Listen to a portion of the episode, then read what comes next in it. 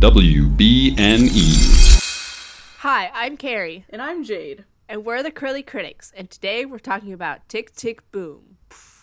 Explosion noises. Yes. This movie came out on Netflix in November. It's directed by Lin Manuel Miranda. Oh my gosh, the alliteration. and it stars Andrew Garfield as Jonathan Larson. And that's all you need to know. The end. We're done. Wow. I've wanted to talk about this since November, and Jade has apparently not. Well, no, I just mean like that's good enough, I think. Like it's fine, but just knowing that it's Lin and Andrew and that it's a musical that does it for me. That's it. You're right. Jade, what was your history with this movie? I watched it a few days ago. That's it. That's all I have. What did you know about Jonathan Larson before we started? Just from the trailer, pretty much. Okay.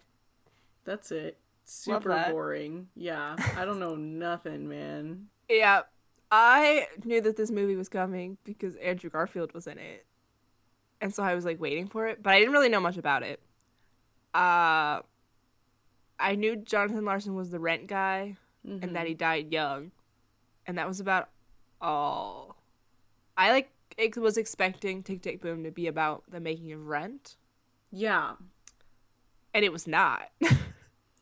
Yeah, you don't really know that until about halfway through. And you're like, wait, this is some sci fi garbage. What?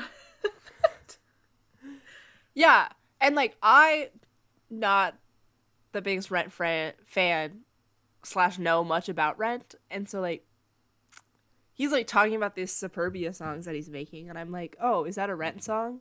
I don't remember if that's a Rent song. But I thought it was Bas- just like him workshopping the name and then calling Yeah. it rent later. yeah, No. Basically, Tick Tick Boom was a one man musical that Jonathan Larson wrote before Rent. Okay. So after Superbia failed, he wrote Tick Tick Boom as a one man show. And then later he wrote Rent.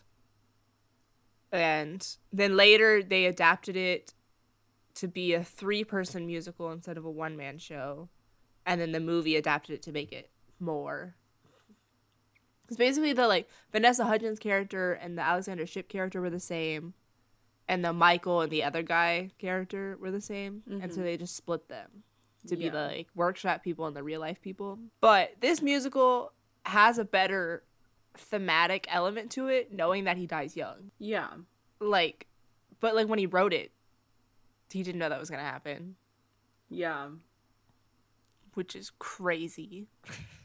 Yeah, I I don't know, like I knew that going into it and so I'm like well, how did he die? I thought it would be like a car crash or something, but like freak aneurysm out of nowhere.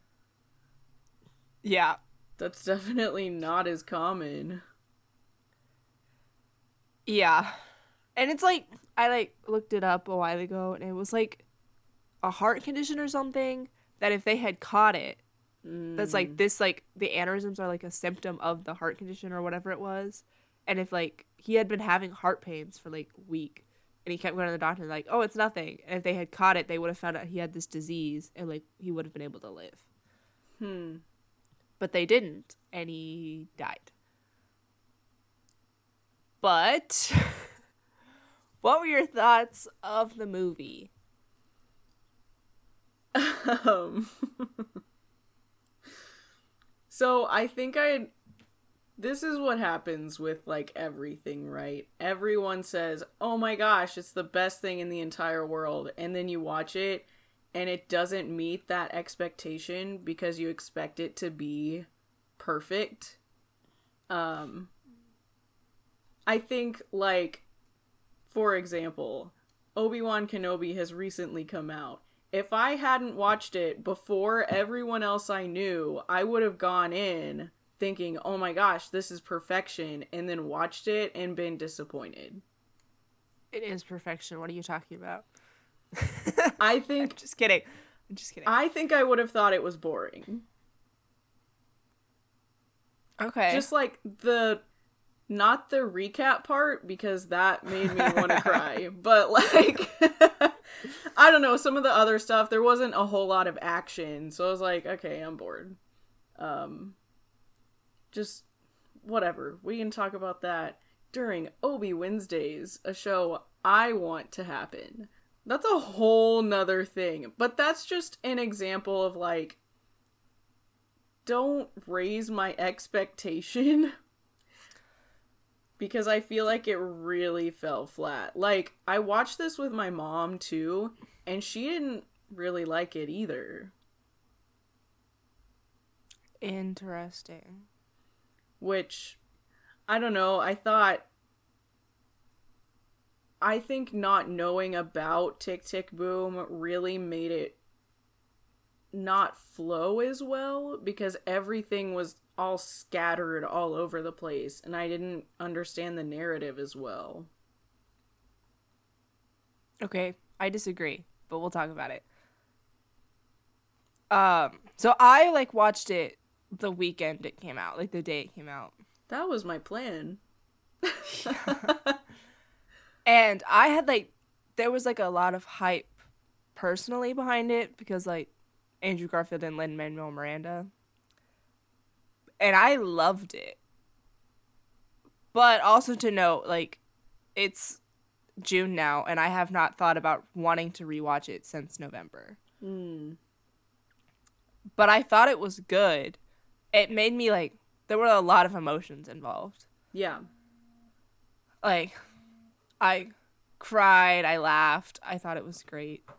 So it like it hit all the range of emotions, which makes me like give it higher praise. Yeah. But I thought it was cohesive. I mean, I'm already scatterbrained, so to me it made sense. But like to someone like my mother who watched Hamilton and didn't like it because it didn't make any sense and all these people kept switching around and all the words were too fast and everything was also kind of scattered. I try to think of it through that lens. Is it possible that your mother just doesn't understand musicals? I mean, no. She likes them a lot. Because I don't feel that about Hamilton either. Okay, but we also listened to the soundtrack a bajillion times. Yeah, I mean, there's a bias to Hamilton, but like, this movie is like created in a combination of live show flashbacks and like snippets of his real life. Yeah. And so, like, the story is that he's wanting to write this musical and he just really wants to write this musical and he feels like he's running out of time to write this musical. And so he's writing this musical and he, like, goes and it, like, doesn't really go as well as he can, but then he, like, from out of the disappointment writes Tick Tick Boom. Yeah. And so that's the story. And then it's done, like, we get the songs and then sometimes we get the workshop and then sometimes we get the, like, live show snippets. Yeah. I think I think the biggest problem was not knowing a lot going in. I thought the main story of him writing the musical was the story and then all of the stuff doing his one man show tick tick boom i thought that was knowing he died i thought that was kind of just like some sort of subconscious thing like he's also writing this at the same time like this is how he's getting his feelings out is this subconscious one man show thing because he's writing about his life and about his process. I didn't think it was real. I thought it was all fake. Yeah, I can see that. Especially because of the lighting and how it was all set up and everything was kind of in a haze. It looked like a dream sequence. Yeah, it definitely took me a while to like recognize that the snippets of him on stage singing were like of the show. Yeah. Like it t- probably took me about halfway through. Yeah. And then especially at the end when he like does the show. It like makes sense. So I think yeah, you have a point that like if you know nothing about Tick Tick Boom, it's harder to grasp Yeah, the Tick Tick Boom of it all. Which like that's funny. thank you. Uh when this movie came out, there was like some Oscar buzz Okay. about it. Or like on my echo chamber of the universe, there was Oscar buzz about it. Like maybe like this movie should be nominated for an Oscar and stuff. But I finished the movie and I literally said, This is not Oscar worthy. Dang. It Like, just doesn't a- fit the bill. Yeah, it's a good movie, but it's not I mean Andrew Garfield's great. He's like the movie itself, like best picture Oscar nomination. I feel like it wasn't profound enough for that. Yeah. and it was like not artsy enough for that. And so it was like this was enjoyable and it was fun, but it was definitely a movie for musical theater fans Yeah. and not for movie fans. I think musical theater fans with context too, because I bet a lot more people knew about it than, like, knew more about it than I did. Yeah, I th- imagine that anybody who's a fan of Rent knows about Tick Tick Boom, Yeah. even a- adjacently. Yeah. And I mean, like, lots of people are fans of Rent. or, like, people who are actually in musical theater know more about Jonathan Larson than us, who are just, like, admirers from afar. Yeah. so, yeah. I listen to a lot of, like, Broadway podcast, and so they were talking about it as it was coming out and, like, before it came out, because that's what they do. And so I kind of, like, had some context going in Mm-hmm. of, like, what this was. But then I still, like, was watching it expecting it to be about Rent. Or expecting it to be a, um, you know, like a live performance. Like they've been Hmm. doing, like live shots. Right. Right. The like interesting thing about this is that it's like a biopic, but it's also like his musical. So like his musical is a biography, Yeah. but then like Lin takes it and makes it even more of a biopic than it was before, Yeah. which is interesting. it kind of mixes like comedian one man shows with a movie. And it's Mhm. also real, but fake. Yeah. It's like a weird. It'd be hard to categorize it into really anything besides a musical because it doesn't really fit into one category. It's not a real documentary. It's not. It's a whole thing. Yeah. It's like I would call it a biopic, but I also wouldn't call it a biopic. Yeah. But it's like I think it's as much of a biopic as most biopics are. Yeah. Like I'm pretty sure that both Michael and Susan are made up or they're at least adapted from real people, Mm-hmm. which Jonathan Larson did himself when he wrote the musical. And but then like the like Superbia stuff, the like Sondheim stuff, like all that stuff is real. Yeah. So it's like fictionalized enough to make a story, but it's also real enough to tell the story of his life. Yeah. And then the way Lin presents it, it's like presenting his life, though with the clips of his like like the vlog clips of his life and stuff like that. Mm-hmm. It's like it's real enough that like if you were like to read Jonathan Larson's life, you would see where the like movie is. I feel So- like that's just Lin's brand, like real fake things. Yeah, it works. I mean, It's working really well for him. Tick Tick Boom movie, In the Heights, Hamilton. I'm almost convinced Moana is real. it probably is, honestly. All Disney movies are real. Yeah, that means Dwayne the Rock Johnson is also real. No, that can't be true. Dang it. there's no way that The Rock is a real person. That's the part of that movie that's fake. Not the stupid chicken. or the like talking volcano. yeah, no, absolutely not. okay. Do you have any thoughts about the story or the presentation? Um, I definitely like yelled when Stephen Sondheim showed up. Yeah. Yeah, okay, so I was listening to a podcast called Musicals with Cheese. Um, and they were like talking about this. And the guy, the host was talking about how weird it is because Jonathan Larson is like the heir, the Broadway heir to Stephen Sondheim. Mm-hmm. And then like Lin Manuel Miranda is the heir apparent to Jonathan Larson. And so you have this movie written by Lin Manuel Miranda about Jonathan Larson starring Stephen Sondheim. And it's like the weirdest combination of like Broadway family tree that there could possibly be. Incredible. Also, like this movie like came out right around the time that Sondheim died. Mm-hmm. And like that's his real voice Yeah. in that. So that's like a weird He didn't get to see it, did he? I don't know. I don't think so. I didn't think he did. But yeah, I didn't Well- know he was in it. I should have because I'd seen it like on Twitter before, but that was months and months and years ago and So the movie came out on Netflix on November 19th and Sondheim died the next week. dang.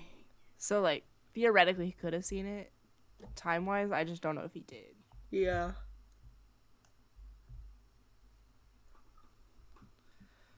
So, the songs. The songs. song the movie starts with 3090 which was like one of the more popular songs Mm-hmm. and i was not sure that i liked it for most of the song Yeah, it's got over double the amount of listens that Boho Days does, which is the second highest. No, I'm sorry, Therapy's the second highest. yeah as it should be um because like the thing i don't like rent about rent is i don't like the rock musical part of rent Oh, interesting. Like I don't like the music of Rent. I've never like re- like I've lis- just listened to the soundtrack. I've never watched the movie or anything like that. Mm-hmm. And I know that there's discourse about the plot and like whether that's good too. Yeah. But like I don't like the music of Rent, and so like going into this, I was like, ah, that's the Jonathan Larson style. I don't know if I like it. But now like 3090 is one of my most listened songs from this musical. Because once you learn the words, it's really fun to scream. He's just a madman, literally and figuratively. yeah. So the 3090 is about him singing about how he's turning 30 in 1990 and how he feels like he's running out of time and he doesn't want to turn 30. And that's the whole song. Like, chill, man. Relax. It was interesting when this movie first came out. 3090 was trending on TikTok with like people, like young people, like early 20s, late teens, using that song as like proof or like as like to make videos about how they don't know what they're doing with their lives either. Mm-hmm. And it's like wild to see like just 20 years later, 30 years later, 30 years later. um how like 30 as the like mark of like oh I'm running out of time. I haven't accomplished anything by 30. To like now it's like oh I haven't accomplished anything by 18. Yeah. And you're like, "Uh, maybe we need to calm down as a society." Yeah. Like, oh, you're not famous by 18? You suck. And I was even talking to a friend about it the other day about how, like, at this point in time, to become a like famous YouTuber or famous on TikTok or anything like that is a thing that you should have done five years ago, Yeah. especially YouTube, because the market is so saturated now because everybody's trying to like make it big that like now all the like big name people have been doing it for like the last like 10 years. Mm-hmm. And so it's like now we're in we got into it too late. Not everyone is Smosh. Yeah, and then this whole like internet culture has just made us all think that we need to be famous or like do something Yeah. with our lives. And like that's not true. it's cool if that's what you want to do with your life, but like you don't shouldn't feel like you have to be somebody, especially not by 18. Yeah, and like it's not exactly great to put your worth in the internet and how famous you can be. That's true. It's also not great to put your worth in what you do or who you are, like as a figure. Yeah. Because even like at 23, I'm like, there are moments where I'm like, I haven't done anything with my life. And I'm like, oh yeah, I'm 23. Yeah. like, I haven't changed the world okay. at 23, but you know, yeah, it's like, that's okay. I keep telling people I'm 23 and that is just a lie. it's close enough. It is, but like I do it on instinct. Where did that come from? Okay, I did the same thing before I turned before I turned 23. I started like thinking of myself as 23. So when people asked me how old I was, I would say, "Oh, I'm 23." But that has never happened in my whole life. I don't know what it is about 23, but it does it. How many times have I said the word 23? Someone do a count. Every time Carrie says 23, you have to do 10 push ups. no. We want people to listen, not get swole. Um, ¿por qué no los dos? Okay. okay, then the next song is Boho Days, which was in the trailer. Yeah. I remember watching this scene from the trailer and being like, wow. Yeah, and just This movie's gonna be out. wild. Yeah. And it's not a well sung song. no, but that's kind of the point. Yeah, it's just vibes. But like vo- vocally, it's not the best, hmm which is okay because it's not trying to be the best. They're just hanging out. Yeah, vibes. Yeah.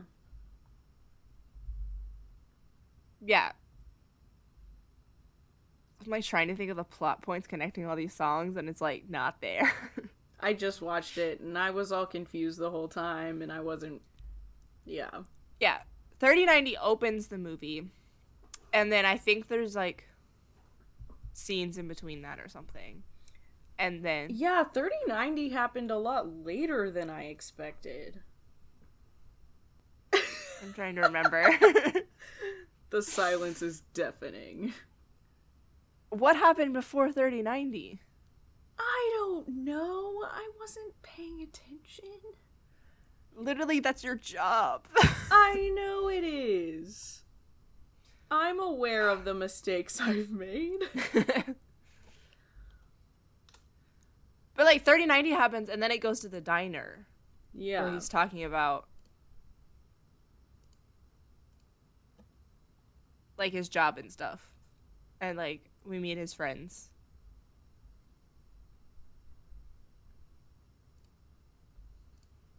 Okay. It opens with Andrew Garfield talking, and then he sings 3090. Oh, he's like introducing. It's like probably the opening monologue of the musical. Yeah. And then we get like introduced to all of his friends and stuff. And then 3090. Yeah. And then there's a party at his house, which is where Boho Days happens. Yeah, so it happens like 10 minutes in.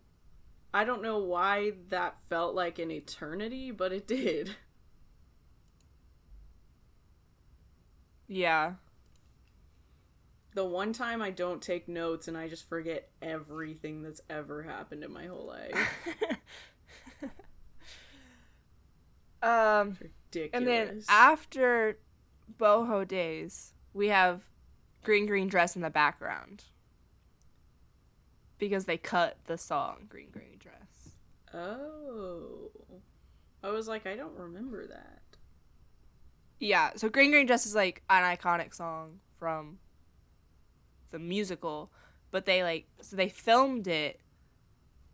Alexander Shipp and Andrew Garfield singing it, but then they cut it Mm. and it's a deleted scene, and it makes sense. Like I've watched the deleted scenes, I've watched the movie. It's a better movie without it, but it's a fun scene. It's a f- wild song, and then it's like they have sex, and it's like playing on the radio yeah. instead. Okay, okay, yeah, yeah, yeah, yeah. Yeah. I hear you. And then we have No More is the next song Yeah. where they're talking about how they wish they weren't poor. Felt. Isn't that it? Is that the one in the apartment Mm. where they're like dancing around? Yes. That one was really fun. Like I really liked that one. Yeah, because what happens is, uh, Jonathan Larson lives with his best friend Michael in his apartment, and Michael gets a job at like marketing or advertising somewhere, like at a big company, and so he like moves apartments to like a nicer apartment, and then they're singing Nicer about is an understatement. yeah, they're singing about how no, they don't have to deal with all this stuff about living in their old house anymore, about like bad showers and bad electricity and all that stuff. and, like get to Shower do in all the this. kitchen. Yeah. they get to do all this other stuff in head, like a doorman, all that kind of thing. And then it becomes a huge point of resentment for John. Mm-hmm. That's I love that song because the scene where they're like dancing in the lobby. It's so fun. Just any moment Andrew Garfield dances in that song, he looks ridiculous and I love it. Yeah. he looks like baby Groot dancing. He's just I forget how tall he is sometimes. Yeah. and he's just all leg and like cannot dance. I just Yeah, and that's okay. that is okay. So then from there John Johnny, I don't know what to call him. That's not Jonathan Larson. John seems wrong. Johnny sounds too personal. Mr. Larson. Andy. Andy G then gets really upset that his friend Michael's abandoning him.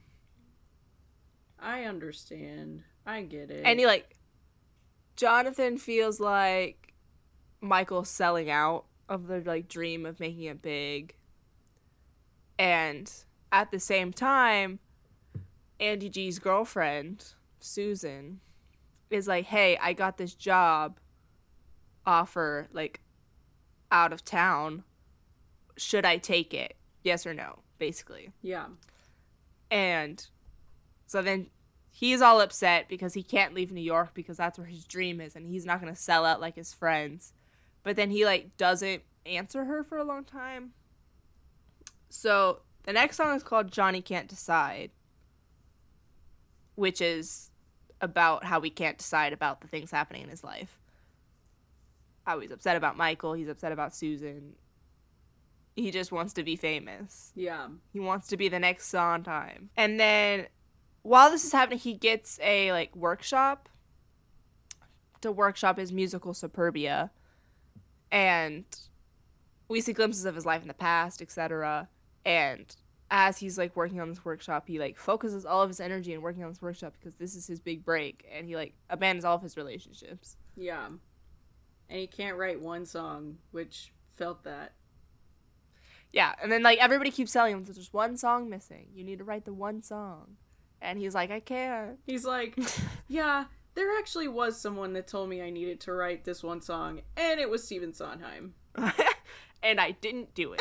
I didn't do it until like five minutes beforehand. It's okay. The Star Spangled Banner was written on a napkin, so exactly, exactly. Um, so the next song is Sunday. which definitely, since they were watching Sunday in the park with George. That's what that's called, Yeah. right? Yeah, it is. Good job, Jade. Yeah. I always like I've always wanted to see that one and I haven't Me had too. the chance. Um but that's what that Sunny in the- reminded me of. I thought they were singing something from that and no, he was just making crap up. Yeah, I think. I mean, Sunday in the Park and George is like one of Sondheim's most iconic Mhm. musicals, which is why I've always wanted to see it, and I just haven't. Yeah.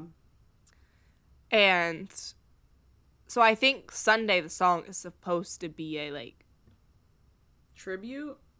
tribute. That's the word. A tribute to Sondheim and Sunday in the Park with George and all of that. Yeah. And also And, like, like- describing his life and Sunday mornings in the diner and his boring life.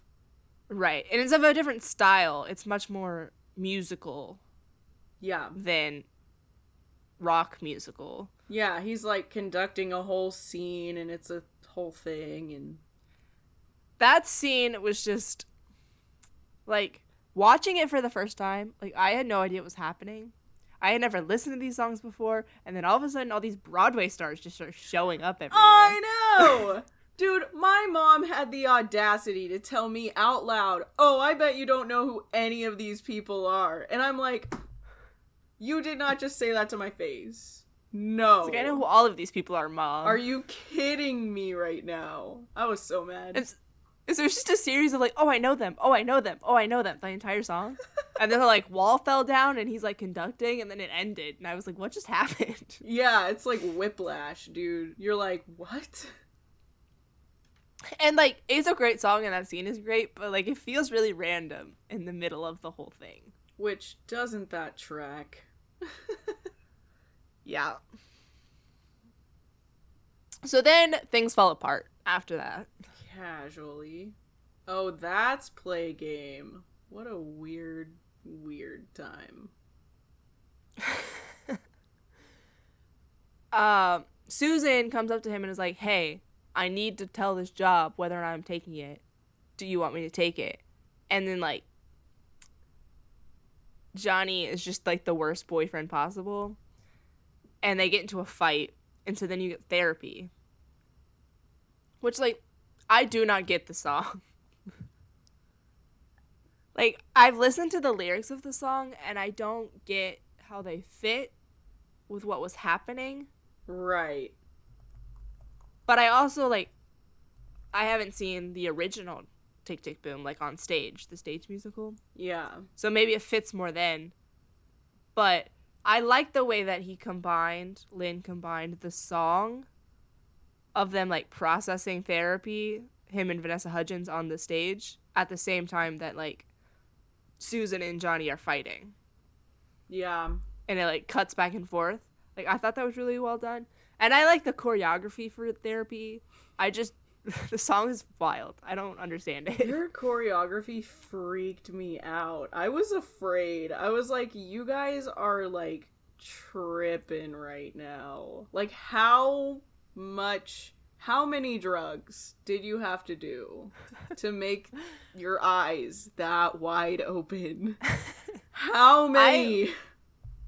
Would love to sing the song with somebody. yeah. just because it's so wild, but it's really difficult. It's. I mad respect. That's all. I don't even have words. Really hard. But I would love to see somebody I know sing this song or to do it myself. Challenge accepted. Only if I'm only if I'm Andrew. I have very specific people in mind I do too. that I want to see perform this, yeah. but I'm not going to say their names on the internet. No. Okay, and then we have swimming, where, if you want to believe it, he goes swimming. Whoa. Percy And Jackson this would scene was- be proud. Also in the trailer. That's like it's literally my favorite part. I was like his whole revelation is to come at the bottom of the pool and I was so stoked. Yeah, Jade doesn't watch trailers, so she didn't know that that was to happen. No, I did. I watched that trailer. Okay. Netflix ones I just happen to watch because they keep playing. That's fair. Um Yeah, I like the song and I like the I, I was gonna say choreography, but it's not technically choreography. Yeah. The like staging of it all. Yeah. It's a movie, so it's not quite staging. it is what it is. The like swimming and the music notes and the Yeah. Very way that he's like processing. Yeah. Yeah. Hopefully our boy Andy G did not almost drown, but we'll see. We'll figure it out. He's still alive, so he didn't actually drown. That's all that matters. yeah, but like almost maybe. We do have that scene um the one where basically best friend's name. What's his name? Michael. Michael, he's like, he's basically like, yeah, you're a privileged straight white boy. And that argument really hits hard, you know? It's like, yeah, you are very privileged right now. Yeah, that's what the musicals with cheese podcast I listen to, which I guess I'll have to link because I keep talking about it. Also talked about how the way that Lin has presented this movie, the message of the music of the movie is that Jonathan Larson was in the wrong Yeah. and that all of these things happened to him because he was the bad guy. Interesting. Yeah. And it's only when he like got over himself that he could write Tick Tick Boom. And so by the end of the movie, he has a successful musical, but it's only because he got over all of these other things that were happening to him. Like he's a bad boyfriend, he's a bad friend because he thinks he's so privileged and he feels like all of his friends are giving up on their dreams when they're just trying to survive. Yeah. And that's kind of the whole point of Rent is everyone's just trying to make it. Right. And so and so then like the musical the podcast was saying that they hate it when people take Tick Tick Boom to be like, see, this is justification for me just like I just need to be an artist. Yeah. And the like starving artist mentality of like that's literally what got him in trouble in the first place. Yeah. Like that's not the point. The point is that your friends are more important than your art. Mm-hmm. Yeah. Wow. Great moral of the story, man. Yep. So after he's swimming and after he gets slapped in the face by Michael, he ri- finally writes the song called "Come to Your Senses," Which tracks? which is beautiful. yeah. Yeah, they really hyped up the whole song. Like the that song throughout the whole thing because everyone's like, You just have to write it and he's like, I just have to write it and this whole thing. And like it lives up to that expectation. If it didn't, I would have been so mad. It was at this point in the movie that I realized that it was not about rent anymore. Yep. well, when he started, like, everyone was saying, oh, it's like aliens and stuff. That's when I got the hint. I was like, oh. I mean, like, yeah, I got it. But like the whole time they're like hyping up this song, I was like trying to figure out what Rent song it mm. is. And then like the farther we get, I'm like, wait, maybe this isn't about Rent. And then it was like this point specifically where I was like, yeah. this is not. I Rent don't song. know a whole lot about Rent. I watched it a long, long time ago. And my choir teacher in high school actually had a tattoo that said no day no day but today and we would sing that song every year as like a farewell to the seniors so she was obsessed with it so i knew enough to be like this is not right something's going on here Yeah, but the way that the song, like Alexandra Shipp and Vanessa Hudgens, are like singing at the same time, is Yeah. really beautiful. oh my gosh And the scene of Susan like on the like Ugh. rooftop, like singing it, amazing. she's also just really pretty like Yeah, shout out to her hair. Honestly, oh my gosh i know i'm on a still of it right now and i was about to say that a curly critic icon. my gosh And then the next song is Real Life, which I do not remember. Um. Oh. Uh. Shoot. It's Michael. Is that a real song? Yeah. It's, oh, Michael. It's Michael singing. He had just told. Um, right, Yeah. right. So Michael tells Johnny, he's like, "Hey, I have AIDS, or have HIV, Yeah. not AIDS yet." And then earlier in the movie we had like met a character who has AIDS. So Mhm. like the significance of that was established if you didn't already know the significance of that. you know, like hospital scenes and stuff. You're like, Yeah, yeah. got it. if you know nothing about history, this is a significant thing. Um and so then like Michael sings a song about like how sad he is. Pretty much a lament, you know. And then Johnny sings a song about how sad he is. Yeah. If you name a song why, chances are I like can't listen to why when I'm driving. Oh, It makes me so sad. yeah. And it's so beautiful. It is. And And, I think- him just like freaking out in the rain. I'm like, yep. That's Andrew- dramatic. Garfield sounds really good in it. yeah. And then like the the music of it is really nice. The all the notes very good. I'm trying to talk about music and I don't know anything about music. It just sounds pretty. Both Andrew Garfield and the piano. All the notes, good. Check mark. Yeah. 12 out of 10. Good fan of the notes. but it's also really sad. It's just a song where he's like recapping his entire friendship with Michael. Yep. And you're like, oh, oh, I just That got hurts. stabbed. like, repeatedly. ugh. And that's like the ending song, right? It's the penultimate song. I really just wanted to use that word. Yeah, I know. So you thank you for giving me an opening. I know. Because the last song is louder than words. Right. Do I just did I just skip over that? What happened? Louder than words. It's like it's like done on stage. Oh, that's right. I wasn't really paying attention, honestly. I was more looking at who was in the crowd than the song. Yeah. Because So- that was kind of the point.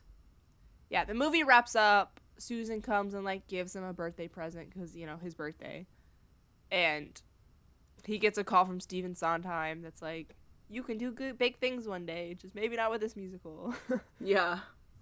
and et cetera, et cetera. Things start to wrap up, and then he sings louder than words, and then the movie ends, Yep. and that's Tick Tick Boom, You would think there'd be a bomb somewhere. There's not. right? And like it does like. It wraps up with like a this is who Jonathan Larson was. This is what happened to him. Yeah. Very biopic fashion. Yeah. Okay, do you have any thoughts about the story, about the music, about the recap?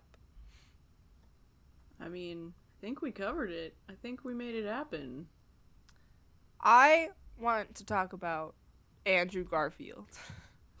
Perfect.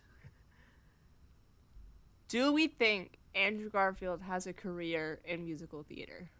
No. That that was a very quick answer, but I was thinking about it the whole time. So, Yeah, I think that he does a really good job playing Jonathan Larson. yeah. If the like if the character calls for it, he can do it. But I mean, I I honestly don't think so. Like we would want him to be Pomander because that's his character that he does. He's good at it. Right. I think he has the potential if he really wanted to, if he really worked at it, Yeah. that he could do it. I'm not sure he wants to. yeah. which is fine because he he picks all of his roles very specifically Mhm. but like he's not tony level in this at all anywhere close No. i think of on the other side of it i think that he does did it's over now deserve an oscar for this solely because he had to put in so much work Yeah. to get this right. And I think he got it right. Yeah. It's like not only is he playing a real person, but he also had to learn how to sing. yeah, seriously. Oh and so like just as an actor, this role stretched him. I think more than anybody else who was uh, nominated this season. yeah, Like granted, I haven't seen a lot of the movies that were nominated. So like I don't know about their performances, but like from a purely practical standpoint, it appears that Andrew Garfield worked harder to get where he is in this. yeah. He just goes full send in everything. Yeah. And like this music like if you listen to interviews, he just talks about how much Jonathan Larson means to him and how important this movie is to him and it's so sweet because before he literally didn't know anything about it. Like he like barely knew who Jonathan Larson was. Lin Manuel Miranda just walked up to him and was like, "Hey, look at this." do this thing, please. And now it's like this character and this person is like such a huge part of his life. That's profound. Yeah, The great news is that there was a train. I know. I freaked out. So it was a success. We got everything we could possibly want. What do you rate it? I'm so stressed out about this ranking. Like, Oh. I'm so stressed out because I feel like if I watched it again, I would rank it higher because I'd understand it, I'd have more context. I would So put that into consideration. I am, but I can't just do that because maybe I don't. Maybe I just don't like it. I'm not saying I Fair. don't like it now, but yeah. I wasn't like blown away. I wasn't like, "Oh my gosh, I'm going to watch this every day for the rest of my life." Yeah. I like think about the rewatchability of movies or like TV shows and stuff. And I definitely feel like if it's highly rewatchable, I rate it higher because that means it means more to me. Yeah. But there's also like good things that I've seen once that I have no desire to rewatch. Mhm. So it's like a toss up. Yeah. But if you're like, no, I would never re- rewatch this, it's not really worth my time, then it's like, okay, well, Right. Like I left with a positive opinion of the movie, yeah. But also no desire to want to watch it again.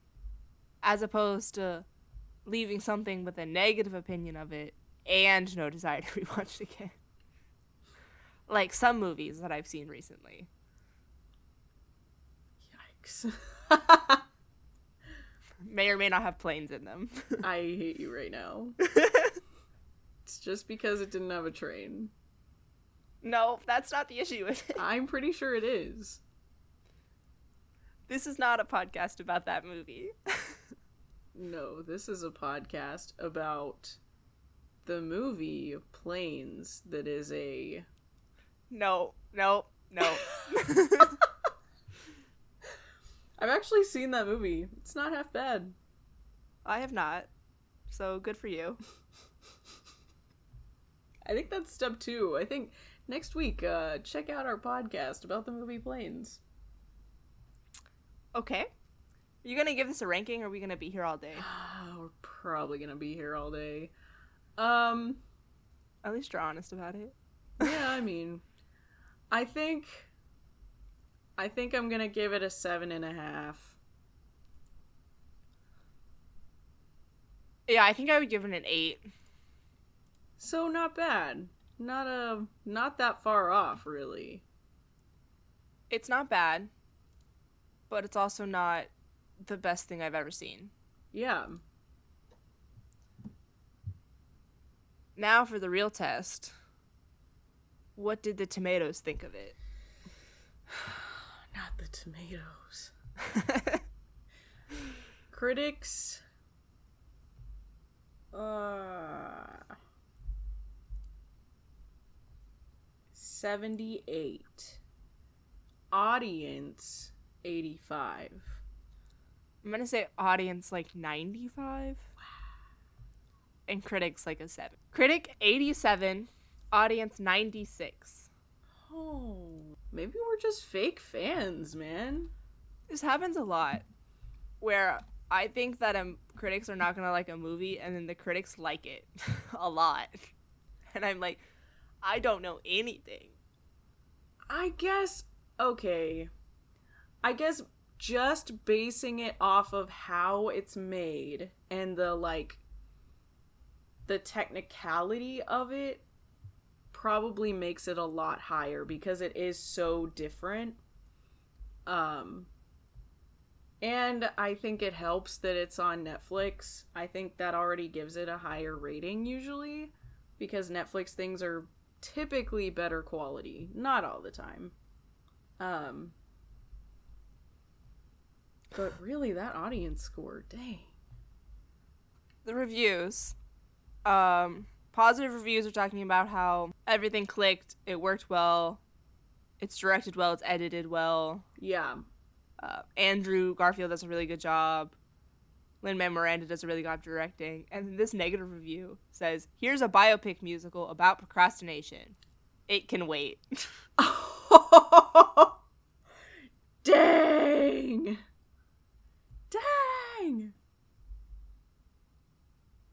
That's good. And then this one says there's not a single note in any one of its songs which will surprise you. And although it's big on emotion, it's so slick that you will feel nothing except for what you take in there yourself.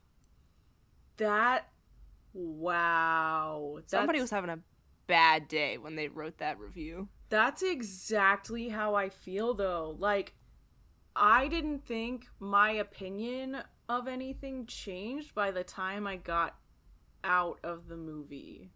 Like I walked in, watched the movie and felt exactly the same when I walked out. And usually I'm like, "Oh, that was good. That was bad." But it was literally just the same. Yeah, That's such a good description. Wow. that's a good point. Yeah, I keep telling people that I like the movies that I like a lot are movies that when I end, I like reflect on them a lot. Yeah. And like this movie did not make me reflect. No. It was fun. It was entertaining. I liked seeing Andrew Garfield because always like seeing Andrew Garfield. Um, like seeing Lin Manuel Miranda's random cameo in all of his movies. What a guy.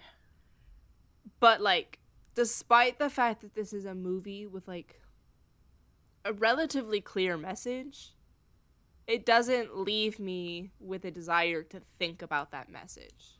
Yeah, it didn't really resonate. Like, even with Rent, I watched it probably at like 14 years old, right? And I had no, like, I really had no business watching it that young, mostly because I didn't relate to anything they were talking about. Like, now it may make a bit more sense and it would resonate more. But, like, with this, with this one specifically, I feel like the only people that would resonate are writers. Yeah.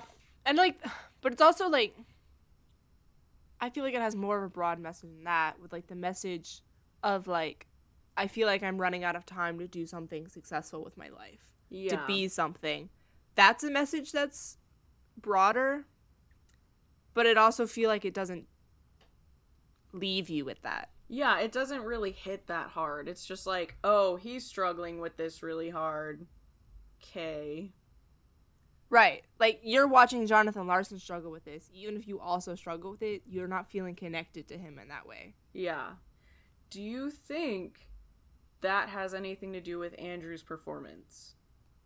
Or is it the writing? I don't know. I think Jonathan Larson is largely an unlikable and unrelatable character. Mm. He just kind of Like- does his own thing and doesn't care about anyone else. Yeah, he's kind of a bad person through most of this. And also but he's also a legend. Mm-hmm. So he has this huge myth around him even before the movie starts. Yeah. And then you just see him be a terrible person for the entire movie. Until the end when he like realizes his mistakes. But like even like from beginning to end, you know that this is Jonathan Larson, writer of Rent, who died prematurely. Yeah. And like that always sticks with you. And so it almost feels like the things that Jonathan Larson is doing are separate from what I'm doing, even though they're the same. Yeah. Because he's Jonathan Larson and I'm me. Mm-hmm. So I think the writing does not do a good enough job at making him less of a legend, making him more relatable. More of a regular guy, yeah. Right. Which like now I'm trying to think of other that's just like a problem with biopics. Yeah. So I don't know. I'd like I don't want to say that it's Andrew Garfield because I don't think it's Andrew Garfield. I mean, I don't But there's think so something either. off. Yeah. Yeah. Like I think he did a good job at playing what was given to him. Yeah. I think what was given to him was not relatable enough Yeah. for us. Yeah, I feel like he Not probably did his best at trying to make it relatable. Like, let me try and give life to this character. That's also Which I think a he did. Dude. Yeah, And like I know that that character keep calling it feels weird calling him a character when he's a real person. yeah, But like in this context he is a character. That character is so personal to Andrew. yeah, And so like he does like a really good job at embodying Jonathan Larson. It's just Jonathan Larson is not relatable. yeah. I think that's the issue with it. And then he made one of the most relatable musicals ever written. Yeah, I think the point in time that we see Jonathan Larson, well, I don't know. You can be not relatable and still write something relatable. Yeah, It's like if they were to make a biopic about Sondheim, I don't think he would be relatable either, no, unless they did it really well. I don't know much about Sondheim's life, but like, Sondheim is Sondheim. None of us can be Sondheim. mm-hmm. And so it's like, that's Sondheim, this is me. Which is like, thinking about it, like, I wonder how, like, the Elvis movie that's coming out this summer. I didn't know that was a thing. What the heck? Oh, yeah, there's an Elvis movie coming out this summer. And I'm like wondering if it's going to suffer from the same thing because Elvis is even more of a legend than Jonathan Larson is. Significantly so. So I think that's probably where that movie's going to fall flat too. Is that nothing about what he does is going to make me feel things. Yeah, Like this is what Elvis did. And now I'm just here. yeah, While like movies like Hidden Figures I felt that more. mm-hmm. So it's possible. Maybe you just have to get the right person. Yeah, The right person to biograph biographize. That's not a word, but you get my point. That's tick tick boom. Every time I say the word boom, I'm expecting an explosion to happen. and it never does. Sad. Where can the people reach us, Jade? Oh my gosh. So we have Instagram, Facebook. Yeah, we have Facebook. Um, Gmail. We're on the WBNE Discord. We have Patreon at Curly Critics Pod. All of those things. Send us a funny GIF on Twitter because I like looking at those. Yeah. Great. that was our episode. Thanks for listening. Bye. Bye.